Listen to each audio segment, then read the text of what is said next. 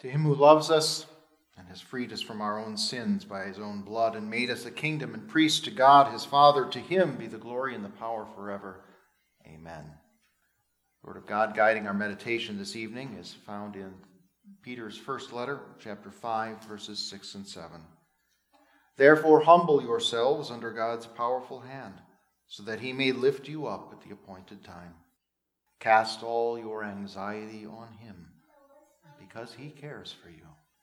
Dear brothers and sisters in Christ, so which kind of observer of the events of Christ's passion are you tonight?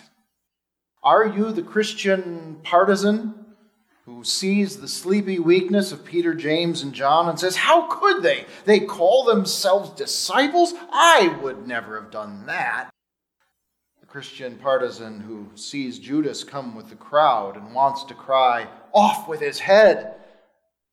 Or who sees Peter strike out with his sword and thinks, Wow, he just doesn't get it, does he? Jesus needed better disciples who would have listened better and stuck by him instead of making more trouble for him. Or are you the empathetic onlooker who sees Peter, James, and John struggling to stay awake and says, Yeah, I would probably have fallen asleep too. It had been a long day and a tiring week. Who sees Judas and asks, How many times have I betrayed my Lord? It's only by the grace of God that I haven't done anything as bad as Judas did. Or who sees Peter with his sword and thinks, It's a good thing it was only an ear. Jesus probably wouldn't have been able to stop me before I did something a lot worse. Most of us go back and forth between the two perspectives. On the one hand, we can see the errors and weaknesses of Christ's disciples very clearly from our comfortable distance, and we really don't like to see our Lord so ill served. But on the other hand, we can also realize that we are sinners just as they were, and understand that we are weak, sinful, and error prone in all the same ways the time of confession with which we began our service tonight probably means that tonight you fall into the second category. There, there is no pride saying, I would do better, but instead there is humility saying, I know just what that's like. In fact, that's one of the reasons why the season of Lent can be kind of depressing for us sometimes, not just solemn or sad. We, we don't just appreciate all that Christ had to do to save us, and we don't just see bad things happening to Jesus, whom we love. We see ourselves weak, traitorous, impetuous, unbelieving, cowardly, disloyal, and we aren't happy with what we see. But while introspection leading to repentance is a good and godly thing, meditating on Christ's passion is not supposed to make us more troubled than we were before Ash Wednesday. And it is not a mark of piety to dig oneself a pit of depression and despair to wallow in for seven weeks until Easter gives you permission to smile again. No, rather than lay us low, God wants to lift us up.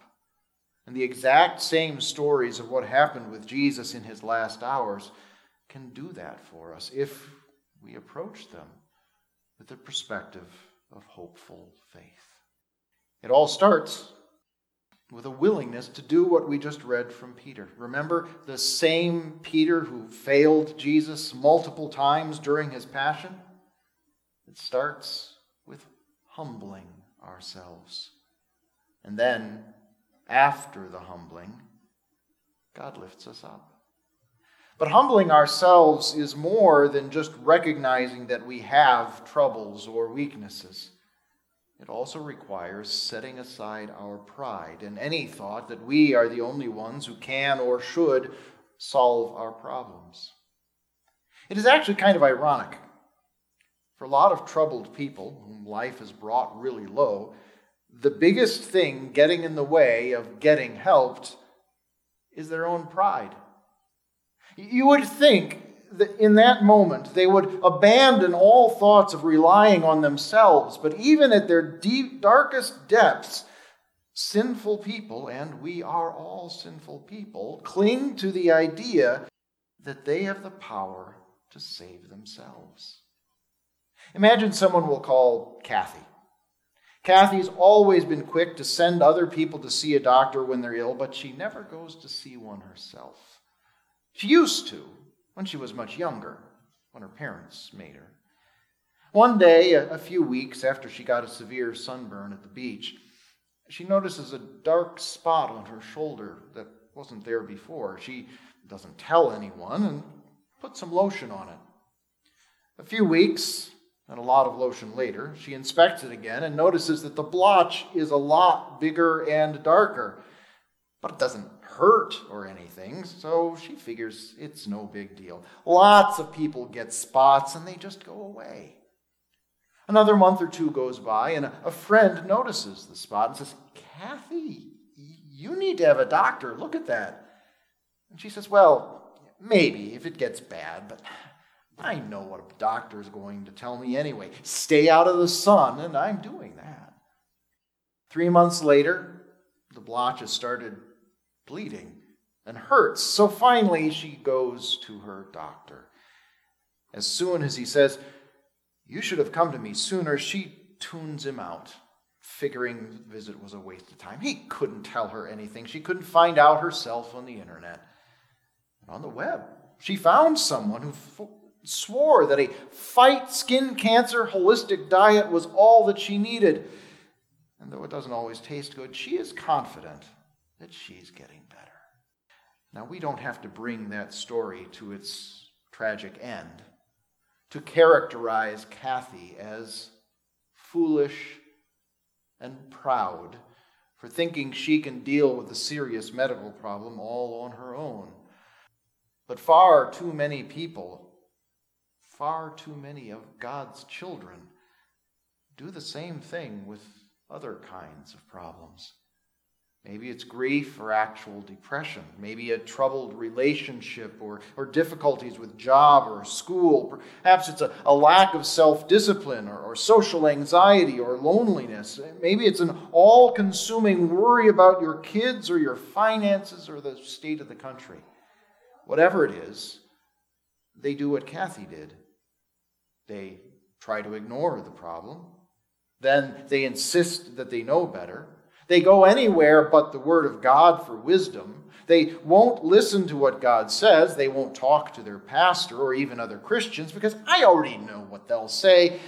And they trust only in themselves or their own resources, despite the fact that trusting in themselves has shown no signs before of improving anything. And what happens? They keep the weight of their troubles and the costs of their weaknesses on their own backs. And not only do they not find their way out of their troubles, but they often find themselves lower than they started because their failures discourage them even more. But it's not surprising. It's common to think that when there is a problem of any kind, the solution must involve the, the person or people who caused the problem.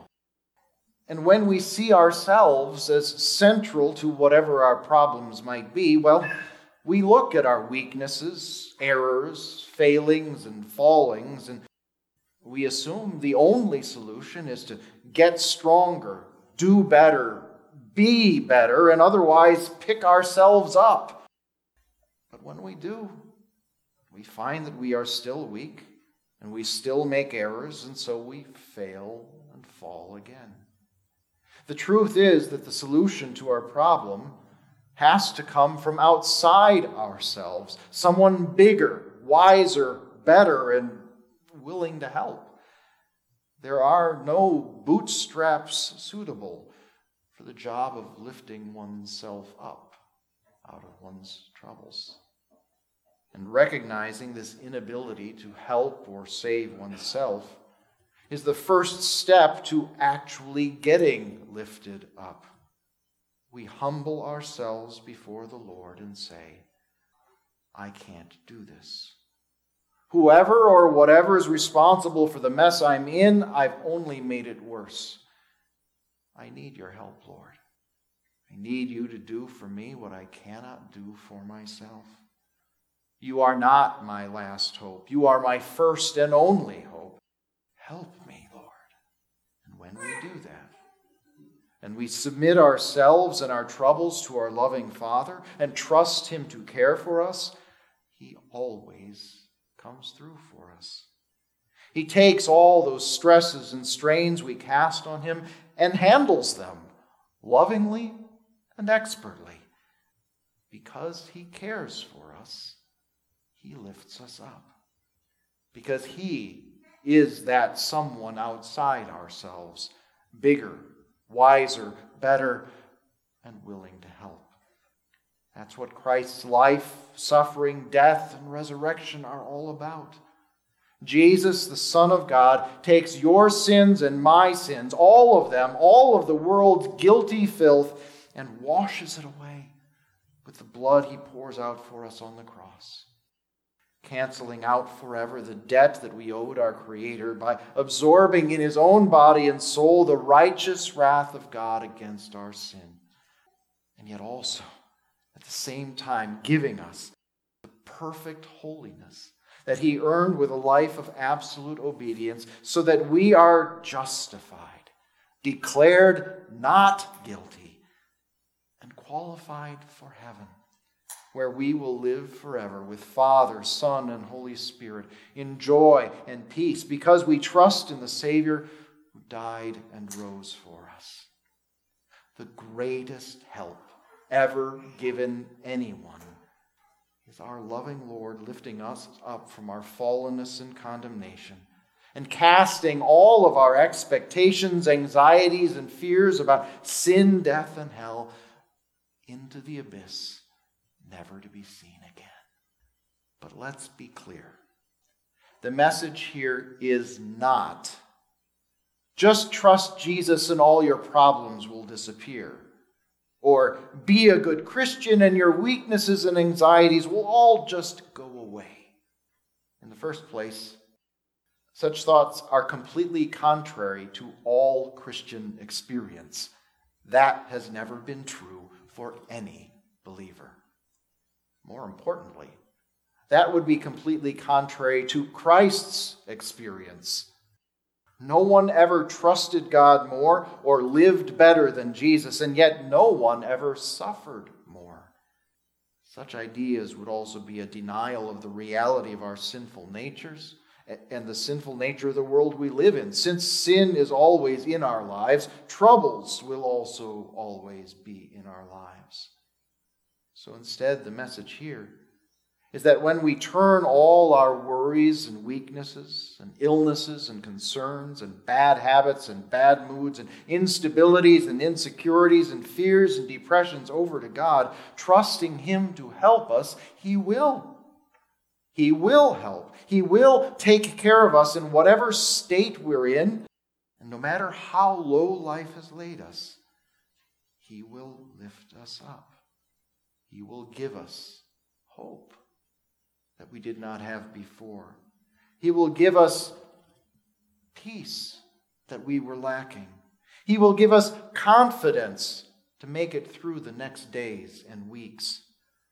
He gives us that certain hope of life forever in heaven that we can look forward to, and yet in the here and now, He also strengthens us, just as He sent angels to strengthen His Son praying in agony in the Garden of Gethsemane gives us the strength we need for each day, the lift in our hearts and our souls that we need, perhaps even the courage to do what we could not do before, perhaps even the courage to go get help from somebody else who can help us a doctor, a counselor, a friend, a parent, someone. And here, Jesus is our ultimate example and evidence. No one could ever match him in humility. After all, he set aside being God in order to take on our humanity and even to die. And no one had ever, ever had more to be anxious about than Jesus did on Maundy, Thursday.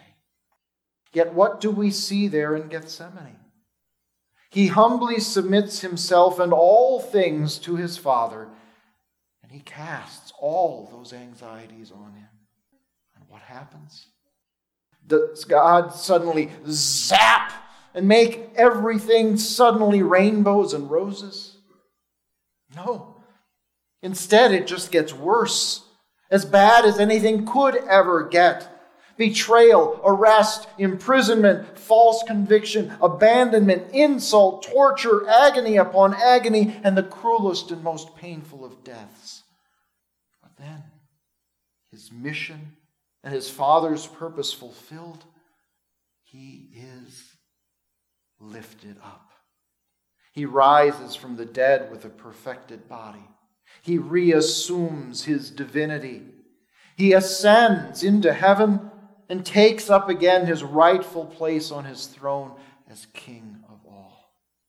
And if that is what happened with God's Son when he humbled himself and cast all his anxiety on his Lord, well, you and I can be absolutely certain, confident, that God can be counted on to honor the trust of us, his children, whom he has chosen to cast, that he will care for the members of his family, that he will lift us up, no matter how low life has laid us. This is where Peter and Jesus and our Heavenly Father want us to keep our focus. Not on what makes us anxious or guilty or weak, not on our humbling, but on the Lord's lifting. This takes our focus off of ourselves and puts it where it should be on Him and on His grace, on Christ, on the one who cares for this is how, again, we are known by Christ's passion.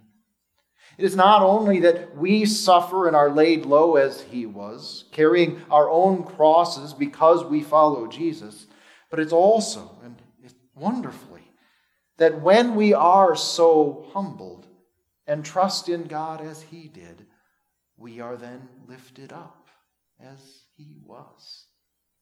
Now, is this always obvious? Is it visible to others? Not if they're expecting us to hover a few feet off the ground, but it can be evident, even unmistakable, in how we live and how we endure whatever troubles God allows into our lives for our growth and for the good of his kingdom. Because though we live with humility, our heads are held high with the hope that we have in Christ. This is who we are as the family of God. We are lifted up. Amen. May the Lord of peace himself give you peace at all times and in every way. The Lord be with you all. Amen.